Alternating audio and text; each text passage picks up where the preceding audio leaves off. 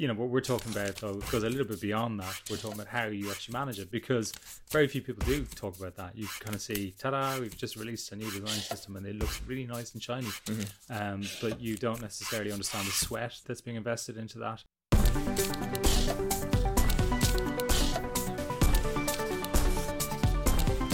Hello and welcome to Conversations with Each Another, podcast about designing for people and business. My name is Tom Cunningham. I'm a senior visual designer here with Each Another.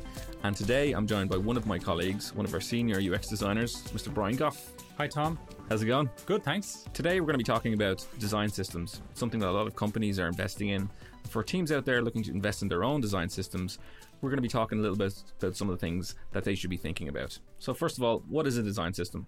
Essentially, a design system is a collection of different pieces that a team might need to build a product. It could include code, some visual references, potentially some templates or sketch files, uh, indeed fonts, and any other supporting material that will help that team to build uh, a product or get through the production process. Good example of this that I can provide here is um, General Electric's uh, Predix UI, where they've kind of developed a design system that features really good examples of both code and visual, and you can see them. Uh, you know, if you go and visit that website, actually, um, you can see how those are actually operating, how they're behaving in, in a real world environment. In, in general, it's a, it's a framework for creating consistency and cohesion across the whole design. Yeah, I mean, uh, you know, very basic terms, it's almost like a Lego kit that everybody can see at the same time. The most important thing about a pattern library is that people can actually reuse the same components and parts that they're not required to do any extra effort. I mean, it's probably important just to talk about uh, a little bit about the why uh, at this stage about you know why people might need a design system. I mean, the reason that if you if you think back, I mean, design systems have been around for a long time, uh, even pre-digital when uh, you know, graphic design firms would have had guidelines for, uh, you know, branding guidelines, say. And the real reason for those is that you have the notion of a brand that is globalized. So uh, if you're working on uh, the identity for an airline uh, in Europe and it's been originated in America, both teams in that case can know what they're talking about and what they're aiming for. Mm-hmm. So it kind of creates a nice piece of sort of uh, latitude and, and connects teams. Uh, in the context of digital, the challenges are slightly different and indeed more complex. If you have a team, for instance, working on a product cyclically and in an agile environment as well. You know, the the danger of not having this sort of centralized reference point or kind of um, almost a hymn sheet that everyone is singing from mm-hmm. is that you run into problems such as duplication, you know, inconsistencies that sort of start to bleed into the product. And actually, more importantly, perhaps you've no real map then or no representation of what's gone into the product that you can refer to back uh, time and time again. Single point of truth. Exactly. You need a single point of truth. Um, so that's really where pattern libraries sort of originate from. Uh, and, and why they, they have a need. This is why we're we're, we're investing in them. Mm-hmm. And from a product design perspective, if you've got teams that are constantly changing from the inception of the company over a number of years, you're going to build up new features. You're going to you may acquire another company and then you know maybe reskin their interface or or whatever uh, to be in line with your with your own brand. And what can happen there is, as you're saying, you can you can build up what we call design debt. So it's a series of decisions that probably made sense at the time in the context that they were made, but when you're trying to make a, a cohesive whole, uh, it's kind of takes away from the, the single point of truth that we're talking about. Exactly. I mean, I think otherwise uh, you end up playing that game, which I think is referred to as Botticelli, where you fold up a sheet of paper and someone draws a head and it's passed to somebody else and they draw a bit of the body. And uh, when you unfold it, you realize you have this sort of um, bizarre looking animal. Uh, slash human, you know, uh, only with only with UI elements. Uh, yeah, exactly. Yeah, which actually be a very fun game to play. Um, but uh, yeah, and that's it. That's essentially it. Uh, and also just being able to sort of keep track of a product through its life cycle. Yeah, I, I remember a, a, client years back had one of the projects that one of the guys took over. There's been so many different developers who'd worked across these these different suites of products and designers that came along at different times. That there was upwards of twenty, I think it was about twenty five different button styles for the same. They were all slightly different, but you know there was no as you were talking about there's no single point of truth. So if you came in and you're taking up that uh, from a from a development point of view okay i need to build this out. Which one do i use? You know or if a designer comes along which one will i use? Okay well i'll go with the one that i think is best. And that could be you know even creating a new one and saying no, this guys this is going to be the definitive one and then you could leave the, the company for somewhere else and then someone else comes up picks up 26 buttons that they have to work with Yeah, I'm, I've always had that in my head as a thought experiment. Uh, I guess I'm more inclined to think about it from the design perspective. Uh, it's important to consider it from all angles. I mean, the dev uh, have have an investment in this, uh, as well as designers, obviously, and then QA. You know, when the product actually kind of finally finds itself down the uh, production line, if you like.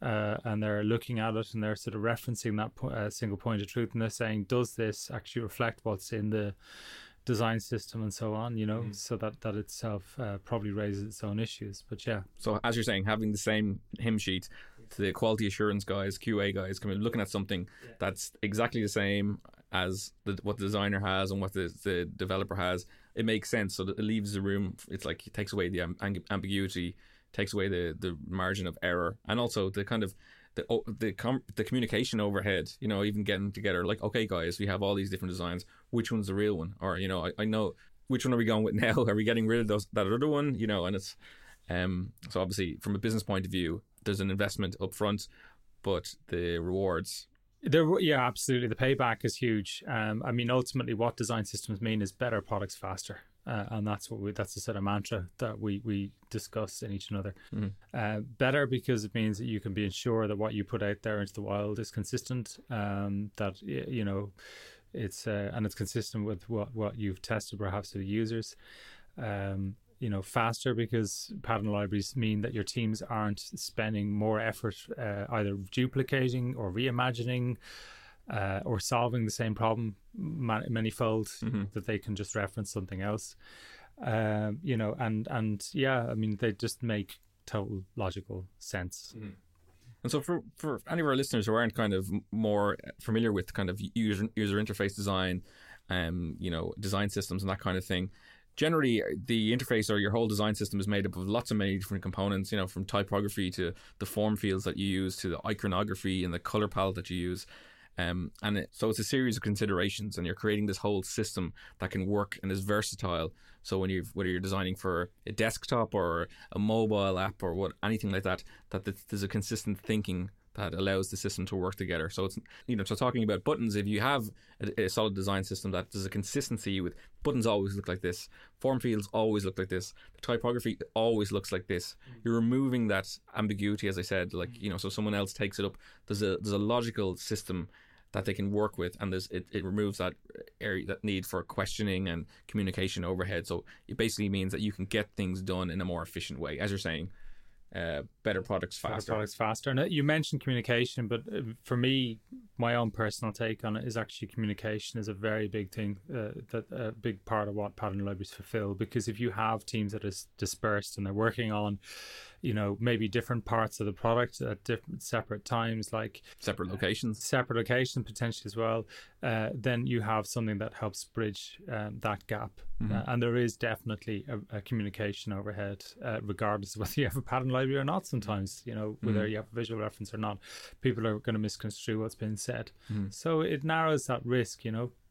Yeah. Uh, it does. But, you know, I think the thing is that generally, for anyone, I suppose, is listening in on this and they're wondering, okay, well, still, what, what are they really talking about? We're talking a lot about the particulars, perhaps, of, of what goes into a pattern library, whether you have drop down menus, fields, buttons, all that stuff. Uh, and then, you know, alongside that, corresponding code in HTML and CSS and, and so on.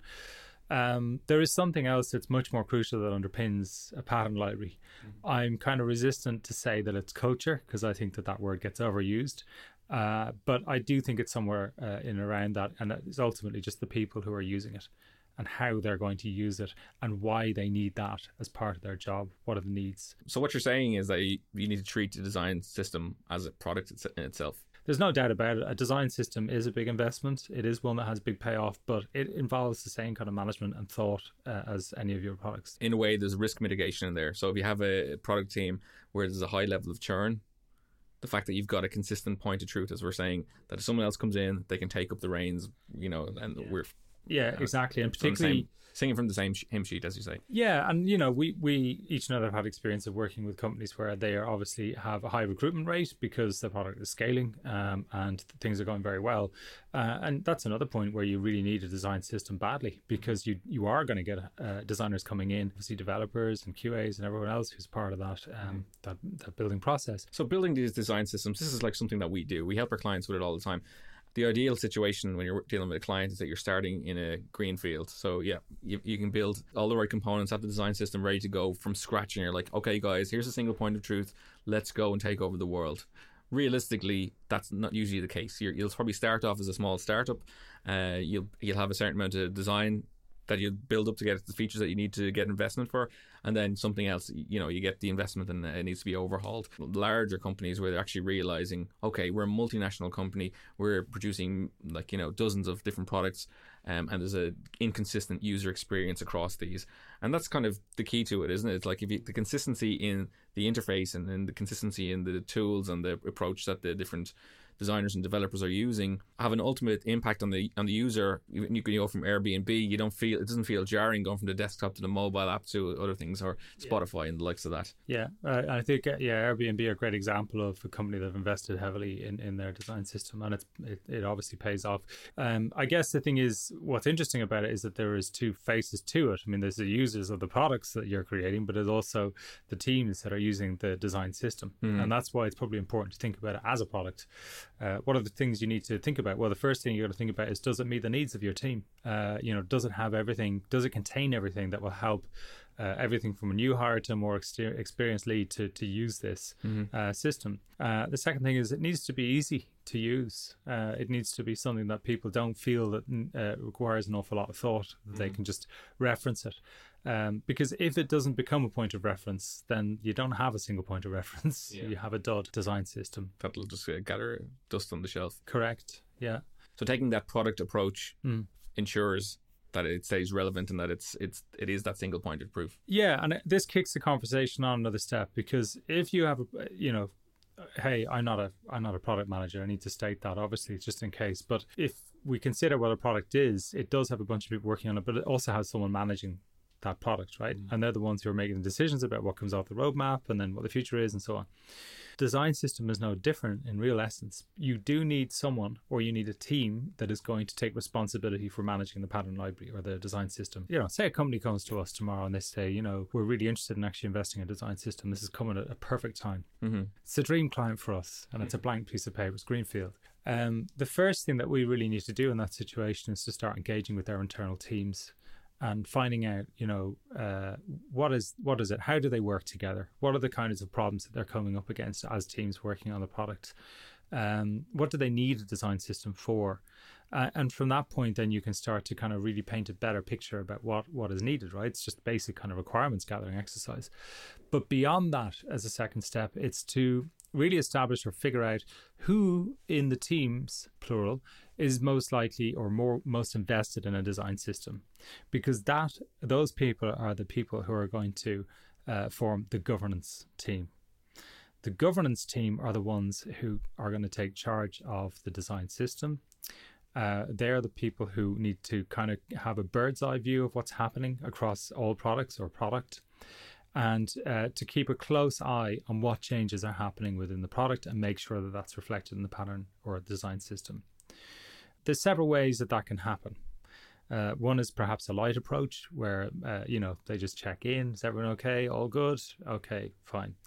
The second one might be to have a more formal, formalized process where you establish, right, every week we're going to meet and we're going to talk about the design system. Find out from different teams are they having any, any blockers? That means you have somebody who's sort of safeguarding. Now, the point is, you don't want obviously a culture where someone's policing Mm-hmm. the design system. It's about obviously having that inclusivity and flexibility. They're there to really facilitate everybody Mm-hmm. in terms of making sure the design system is good for them and it's good for product. Mm-hmm. It's doing its job. But you know, it raises another issue, which is version control. So what are the main challenges when when it comes to version control then? you could get down to the sort of granular and sort of say, right, we're going to say this is uh, version one. The minute we make any kind of a change, as in like it's similar to a bug fix, you go version 1.0.1, anything more significant, 1.1. Point, you know, one, whatever. Mm. You know, you, you could tire yourself out with that kind of thinking, but at least you have to have some kind of system that allows you to kind of track mm-hmm. uh, what's been done. Now, using um, repositories like GitHub or Bitbucket are great, obviously, for being able to uh, track changes for for code base. It needs to be thought about how you're going to do that and make sure that if you're using, say, Sketch templates, that that's all in sync also, and that's where the governance team. So the the point is that you can automate some of this stuff, but you can't automate it all entirely. There still needs to be uh, a certain amount of human intervention where people are just being smart about how they're managing their files and managing uh, code base, etc. And that's all being communicated. Mm-hmm. And that you know that that requires uh, a lot of buy-in. It requires uh, you know people to be kind of really invested in it. So how do you ensure the people who are going to be using the the design system are invested in it and have a sense of ownership? Probably makes sense so they are part of the journey as along the building of it. Yeah, like anything, there are spectators and there are people who are playing on the field. You're never going to have everyone involved in the mm-hmm. game, but you do need to kind of make sure that they feel, yeah, that they put some value on it. They don't necessarily have to be involved full time, but at least they have to, you know, if they have value on it. Mm-hmm. But this sort of brings around the, the whole topic of ownership. You know, recently I wrote, I wrote this blog uh, about um, design systems, which is talking about the missing ingredients. Uh, and I'm always uh, kind of reminded of that story about cake mix the central idea, I suppose, is that when they launched Cake Mix, that it wasn't really massively successful. This instant cake mix, and the reason was because traditionally, I guess you know, housewives were used to making their own cakes, and the idea that you could just make cake out of a box was uh, not necessarily mildly uh, offensive, but um, it competed with their own sort of sense, perhaps of of uh, proud bakers and and so mm. on. So it felt like cheating. Yeah, it felt like, yeah, probably. The uh, you know the story goes that uh, you know after a while they realized that uh, there was a solution. The solution was to take a, a, very important ingredient, and that was the powdered egg. And from now on, anyone who was making an instant cake would use their own fresh eggs. And the the impact this had was to kind of ensure that the uh, housewives felt that they were more involved in making the cake. Mm-hmm. And all of a sudden, instant cake mix became successful. And this relates to another idea of the IKEA effect, which I'm also interested in, which is that we love or have more uh, ownership or feel more ownership over products we've built for ourselves. Mm. And obviously, there's a reason why I'm saying IKEA effect here. Um, so you know that kind of uh, really ropey bit of furniture you made for yourself, or you know the painting you might have made for yourself, are things we actually value more than than stuff we've bought off the shelf. And so there's a sort of similar parallel happening here for anyone who is thinking about putting together their own design system. Make sure you're including your teams.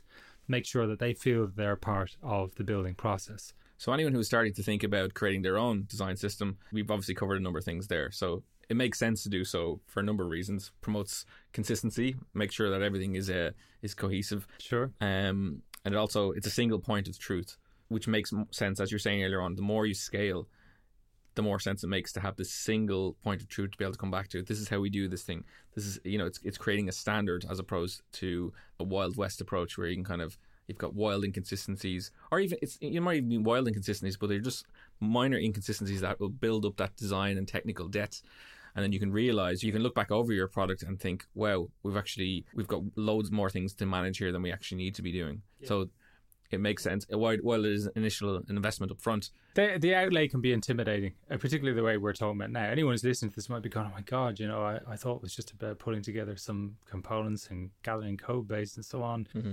Yeah, it is fundamentally. You know, what we're talking about, though, goes a little bit beyond that. We're talking about how you actually manage it because very few people do talk about that. You kind of see, ta da, we've just released a new design system and it looks really nice and shiny. Mm-hmm. Um, but you don't necessarily understand the sweat that goes, uh, that's being invested into that.